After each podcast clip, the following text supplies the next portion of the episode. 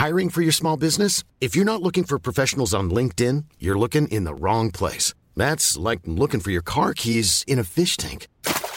LinkedIn helps you hire professionals you can't find anywhere else, even those who aren't actively searching for a new job but might be open to the perfect role. In a given month, over 70% of LinkedIn users don't even visit other leading job sites. So start looking in the right place. With LinkedIn, you can hire professionals like a professional. Post your free job on linkedin.com slash people today.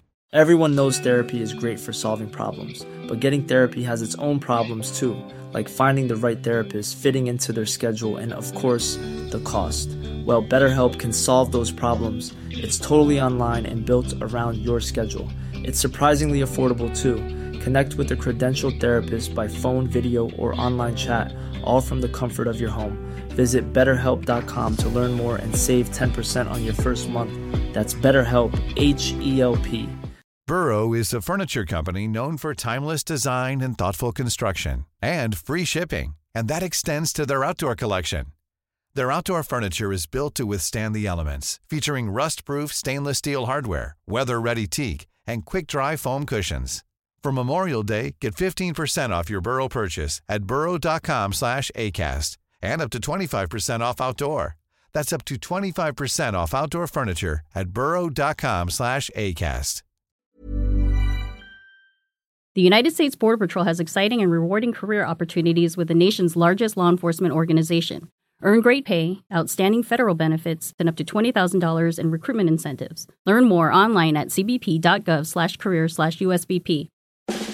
We made USAA insurance to help you save. Take advantage of discounts when you cover your home and your ride. Discover how we're helping members save at USAA.com/bundle. Restrictions apply.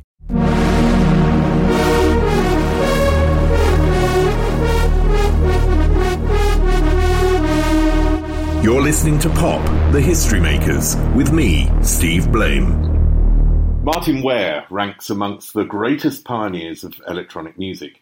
He was a founding member of the Human League, along with Ian Craig Marsh. And after an acrimonious split, both left to form the British Electric Foundation BEF and Heaven 17, with their lead singer, Glenn Gregory. Today, Martyn's a professor, a speaker, and has a lifelong interest in architecture. And he still tours with Glenn Gregory as Heaven 17. In part one of this podcast, he talks about the early success of the experimental Human League, remember being boiled, and what he terms as the betrayal of Phil Oakey when he was forced out of the band. But first, we go back to his roots in Sheffield, in what was then the centre of steel manufacturing in Britain. I presume you are. Well, you look. You know, you're in your studio. It looks a little bit like a bunker there. That thing Yeah. cross, isn't it? Yeah, it it is. Yeah, Tileyard. Yeah, Looks quite plush. it's a bit. It's it's it's um the way it's happened is quite interesting. It used to belong to a friend of mine called Drew Masters, who uh, is a film composer, and he moved out. And um, I was asked to move in here ages ago, and I said, "Look, I really like that studio. It's the only one I really like." I said, "But I can only afford to pay for it for three days a week." So they let me in, and now they can't get me out. They'd love to put the rent up. you're still on the three days a week pay. Uh, yeah, yeah, but I, I get to use it more than that, so it's great. No, it's beautiful. It's like a 1970s studio. You know, no windows, no clocks, just a, a So no time. You never know Yeah. what time it is. Yeah, Yeah, it's brilliant. right in the zone. Yeah. Now, every interview I've I've uh, really ever read with you, it always has a reference to the steel forges in Sheffield and this sound that I suppose was really the sound of your childhood Yeah. when you were growing up. What emotions did that sound have for you back then? What did it mean? I didn't really, uh, you know, it's a bit esoteric for a young child to think about such things. It was just normal for me. Um, it's only later I've come to kind of post rationalize it and go, because I found, because I just thought it was, I thought everybody had the same soundscape. You know, why wouldn't you think that? Uh, we had, you know, we weren't living in a world of internet and sharing ideas and stuff like that. It was just me on my street in my two two down house, an outside toilet, no bathroom. Uh, with the windows open in the summer and listening to the deep kind of heartbeat of the drop forgers zooming up uh, from the uh, uh, the valleys in Sheffield. You know, from how have you rationalised it later on then? How have you actually then Um, yourself what it is? I've only rationalised the the kind of uh, I suppose it's nostalgic effect it has on me. I, I I've always loved um, the sound of metal being being worked on in different ways because it was just part of my everyday soundscape. I also love the smell of metal being worked on. You know, there's a certain ozonal quality to it which I really like, and it was a common thing in Sheffield. And um, but the big giant drop forges were the thing because they that they those sounds travelled miles. You know, you could hear them miles away. Whereas when you walk around the city centre at that time, it was all kind of the sound of finishing off and grinding and and stuff like that. So uh, I know it sounds a bit like you know the Four Yorkshiremen sketch, but that's what it was like. You know. How was your childhood? How how was your relationship with your parents? Were they a supportive family? What do you feel that they gave you, and what do you feel that they maybe didn't give you? Um, I am very lucky in as much as um, my my father was was a tool maker, steel worker, uh, and my mum was a uh, you know a stay at home mum looking after the family, which is quite common in those days. Um, we had virtually no money. In fact, we'd regu- regularly run out of money before my dad got paid on Fridays, uh, and you know we'd be stuck with you know. Know Sutherland's uh, Sutherland's salmon spread sandwiches and stuff like that. You know, like really, really horrible stuff. Uh, but you know, we and it, it sounds like a bit of a cliche, but they were the most loving parents you could imagine. I didn't know anything other than love when I was growing up. My dad was working so hard that I only really got to spend time with him at weekends. We, we loved, you know, hanging out together in parks and going playing crown green bowling in the local park and yeah, uh, you know imagine working 60 hours a week in a in a dark metal dust filled factory. So like the out the, the outdoors was a very important place for us. And uh, you know we had a very strong community. There were lots of people. We knew all the neighbours on the street were all the kids of roughly the same age would play football together in the streets. Um, I look back on my childhood as being um, idyllic, really, in a lot of ways. Having a father that worked in that industry, and uh, I, having working class parents, I presume that also the social aspect, which was something that uh, was also transferred to you, because that's something that not has not only been through your music, it's also been part of your life. Yes. Uh, so how how important do you see that as having parents uh, of that class and experiencing their problems and issues as a young child? Well, they, you see, they saw their problems as being um, the problems that we would all regard as just everyday living problems. So it's just a different context, that's all. Whereas, you know, you know, I'm living in a posh part of London now, Marylebone Lane, in a lovely penthouse apartment, and I'm surrounded by posh people, essentially, um, and and lots of restaurants and shops and all the things, all the material things that you could possibly wish for, really. But um, there's not as much. Um,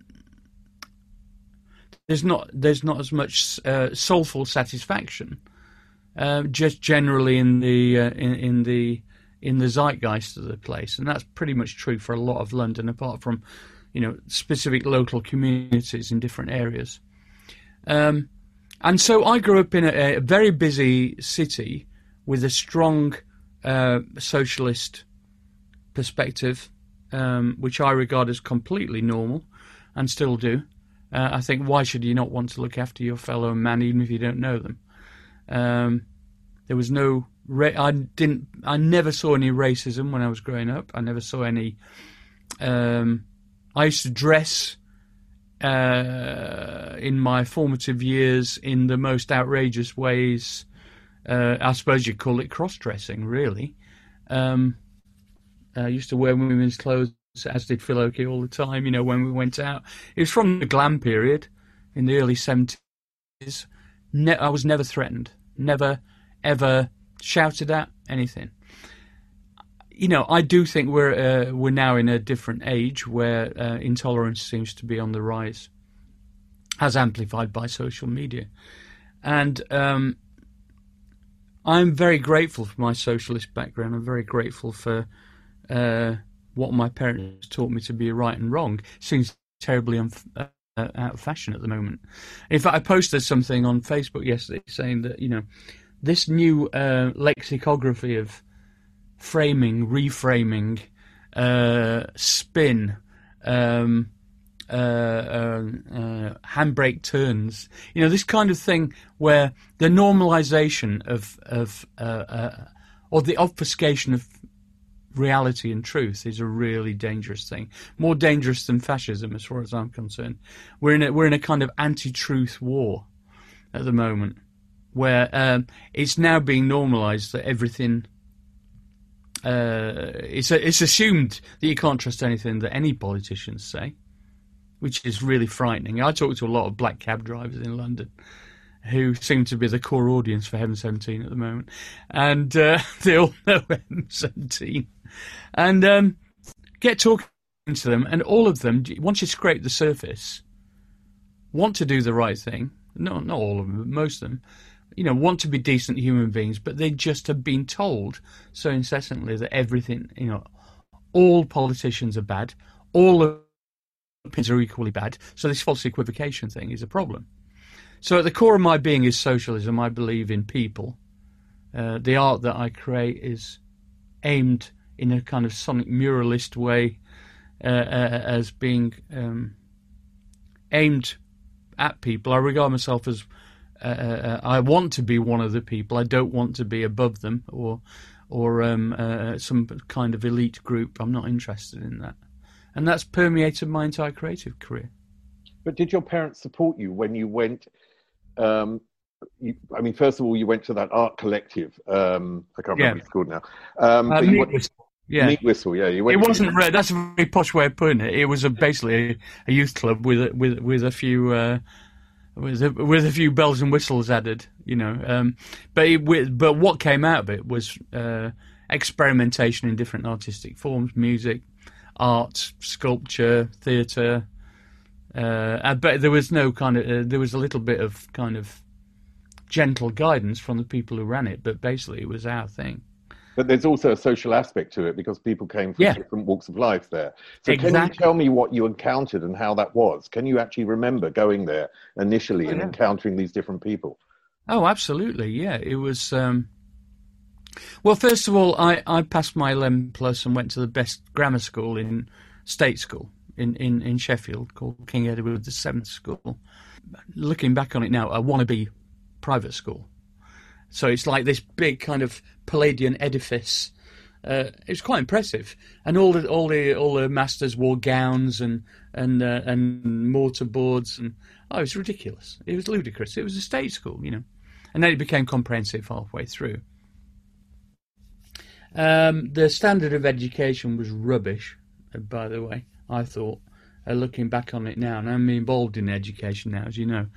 Um, I, I you know, I left half halfway through the first year of A levels. I just couldn't see the point in staying on. I wasn't I, I wasn't going to go to university. We couldn't afford. My parents couldn't afford to support me while I was at university. So um, even though I, my uh, masters wanted me to go to Oxford or Cambridge and take the take the entrance exams, said, well, there's no point. You know, I'm just got to go and earn some money for the family. We, we were skint, you know. Uh, so that's what happened, and I don't regret that at all. And I forgot what the original question was now. Yeah, it was just about the people at Meat Whistle and uh, what oh, right. okay. so Meat Whistle, yeah. Can you describe them? Can you describe who was there? And that's where I met Glenn and Ian from Heaven 17. Ian Reddington, the actor, is still a great friend of mine. Uh, lots of people I still keep in touch with. There were some real weirdos. I mean, you know, uh, people who were uh, had extremely original ideas, but were not um, uh, didn't have the outlet for them until we all came together um, at Meat Whistle.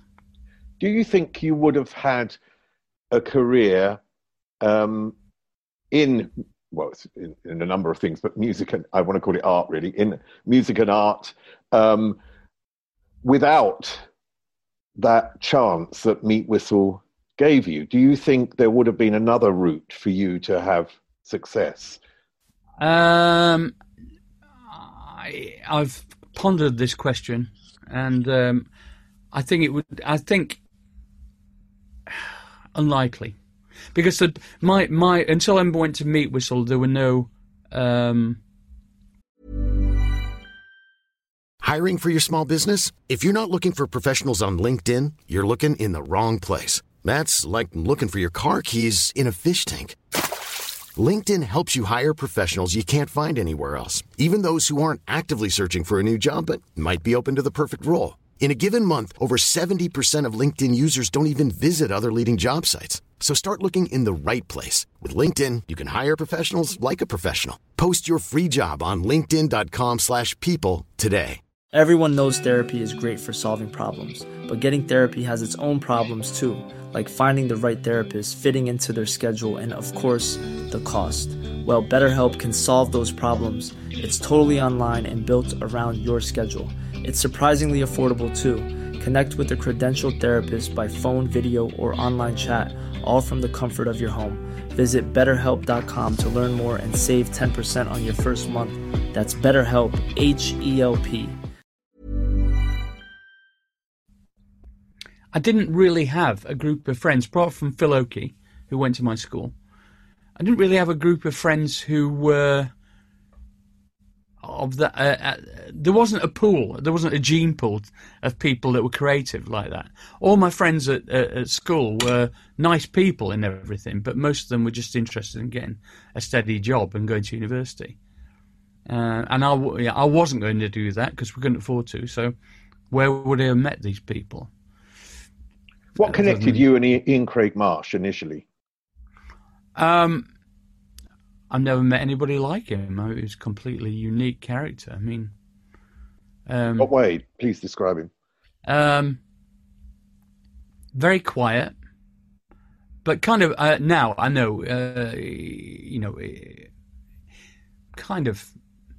Di- he'd be diagnosed now as kind of bipolar, I suppose, but um, very manic when he was on, and very quiet when it when he and, and reserved and self doubting when he when he wasn't.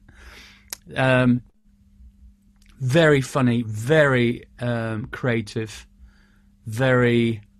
Uh, I mean, just a great and interesting person, and and and and the, all the stuff that we did together, the future, um, the early Human League, Heaven Seventeen, and the and early BEF could not have happened without Ian.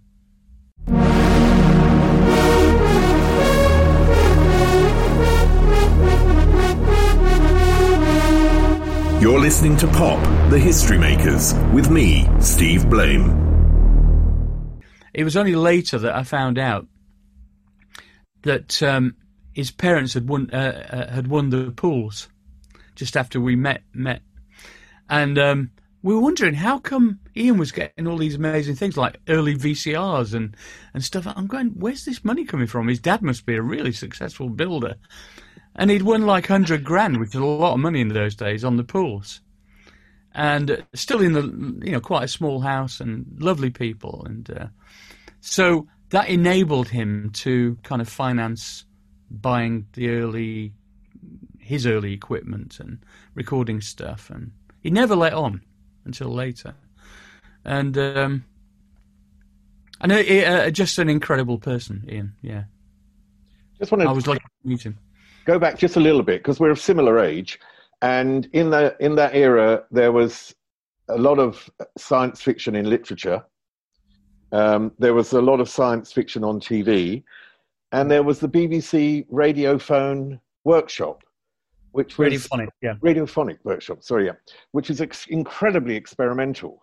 Yeah. Um, I know that science fiction literature has clearly had an influence, you know, just yeah. The names and so on. Um, and you've been always been very much interested in the, in the in the future. But how um, the word is how instrumental do you think that the music of those science fiction series and films, Quatermass of Doctor Who, how instrumental was that in actually influencing you in an early age? Well, uh, completely uh, important. I mean, things like Forbidden Planet, you know, Louis and Bebe Barron, and um,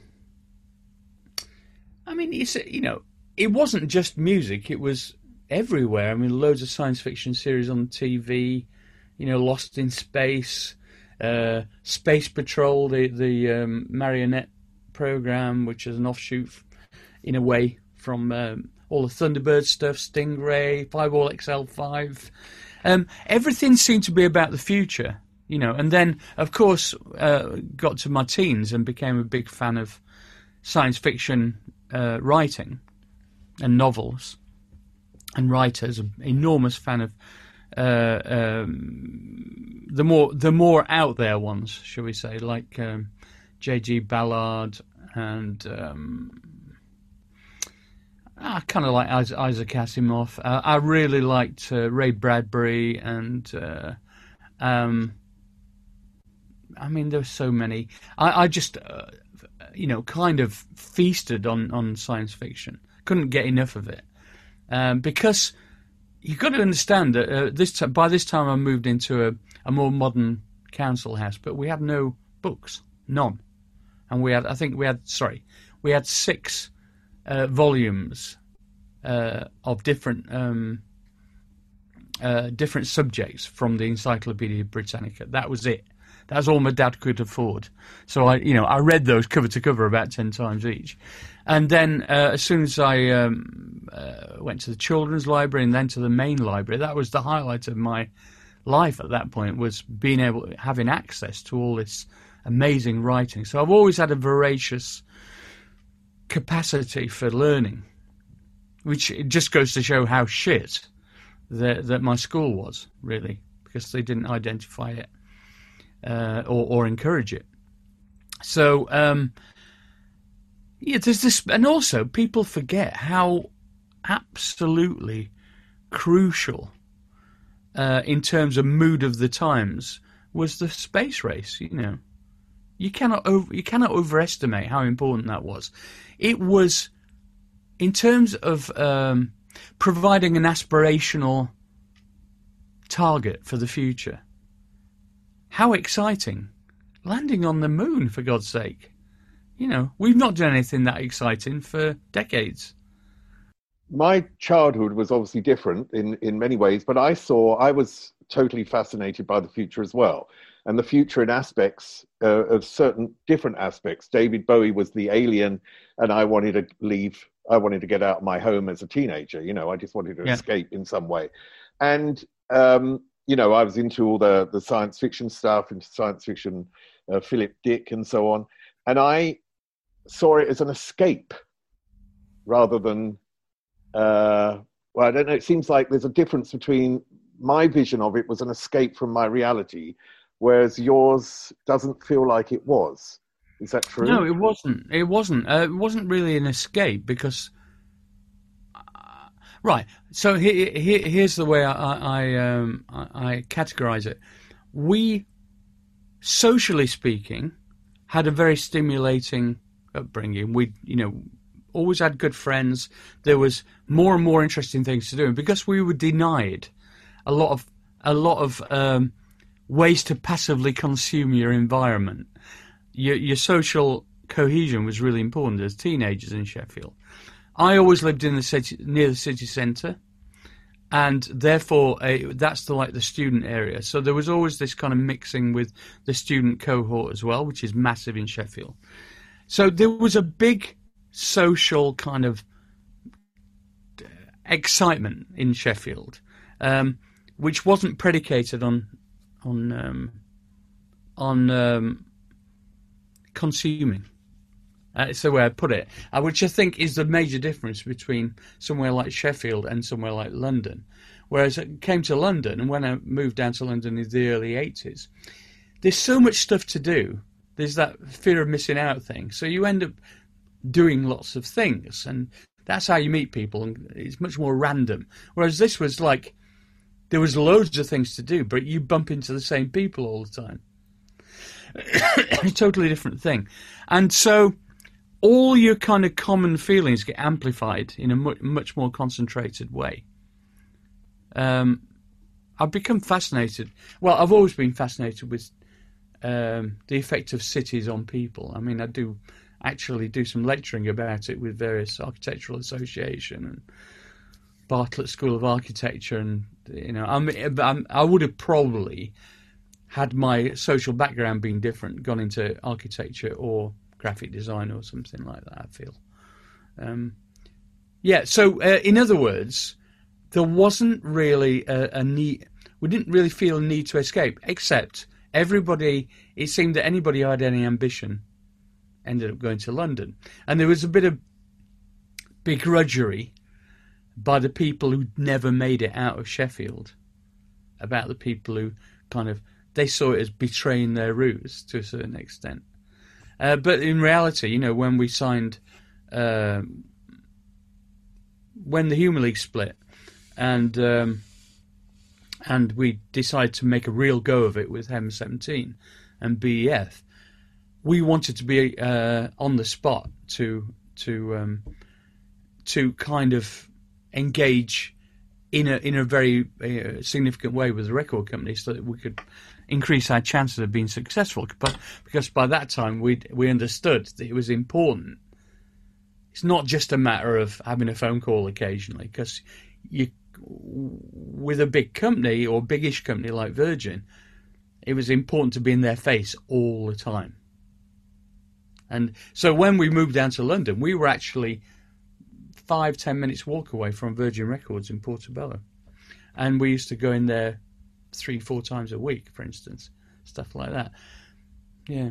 But commerciality can't have played that bigger aspect before because it feels like a lot of the arguments from the initial Human League, you and uh, uh, Ian Craig Marsh and um, Adi, and then with Phil Oakey coming in and he, he adding a sort of uh, possibly the commercial side of it by being, you know, the look um, of of the band, and also in the direction that uh, eventually uh, it seemed like he wanted to take what was left behind of the Human League. Um, it feels like that commerciality must have been the core argument back then. Was it, or was it something else? What was the core argument when? Which well, when you when you split with Phil uh, um, when that happened? No, no. What happened was um, the record label we signed to Virgin. Obviously, we did two albums on Virgin, and they'd they'd pumped quite a lot of money into paying for us to get on various tours with Siouxsie the Banshees and Pere Ubu and the Stranglers and you name it. European tour with Iggy Pop. The, I mean, it used to cost money to buy onto tours for support acts in those days, and this was all we didn't really understand it, but uh, that that money was all adding to our unrecouped debt to the record company. And they couldn't break us into the mainstream because we were too uh, esoteric for them. No, they liked that, but they was just not making money. We were we were trendy, and so unbeknownst to me and Ian, uh, no, not so much Ian, but me, behind the scenes, they were working to to uh, separate Ian, uh, sorry, Phil and Ian initially away from me in other words, throw me out the group because they regarded me as the kind of artistic, more esoteric part of it, and they want, and then they would, and then they were working behind the scenes to get some commercial, more commercial songwriters like Joe Callis, uh, etc., involved, and work on and and make the Human League into a uh, a fully fledged pop group as opposed to a, a kind of pop rock avant garde group. Um, and they knew that I would never have gone for that, you know, because it would have been uh, a complete abrogation of. of uh, so, um, anyway, that's the way it happened. It wasn't like us suddenly going, "Oh, we've got to earn some more money." We were doing everything we could. In fact, we were halfway through the third album when the betrayal of Phil and and uh, the record company and management happened.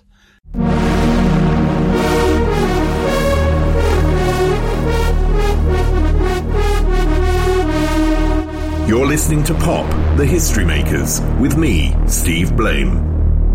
And that's it for part one. In part two, Martyn talks about the British Electric Foundation, BEF, and how he was partly instrumental in resurrecting Tina Turner's career. He also talks about musicians in the early 80s that were getting paid huge advances from the music industry, mainly without exhibiting that much talent. And if you like this podcast, connect with me on Instagram at steve.blame or just follow or go to my steady page. Just type in steadyhq.com and pop the history makers and you'll find it. Have a good one. See you soon.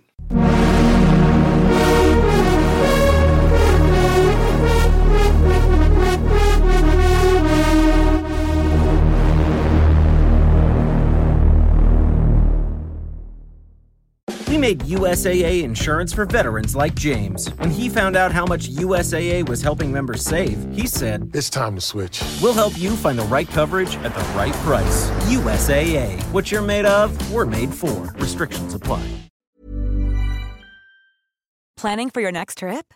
Elevate your travel style with Quince. Quince has all the jet setting essentials you'll want for your next getaway, like European linen, premium luggage options, buttery soft Italian leather bags, and so much more. And is all priced at 50 to 80% less than similar brands. Plus, Quince only works with factories that use safe and ethical manufacturing practices. Pack your bags with high-quality essentials you'll be wearing for vacations to come with Quince. Go to quince.com/pack for free shipping and 365-day returns.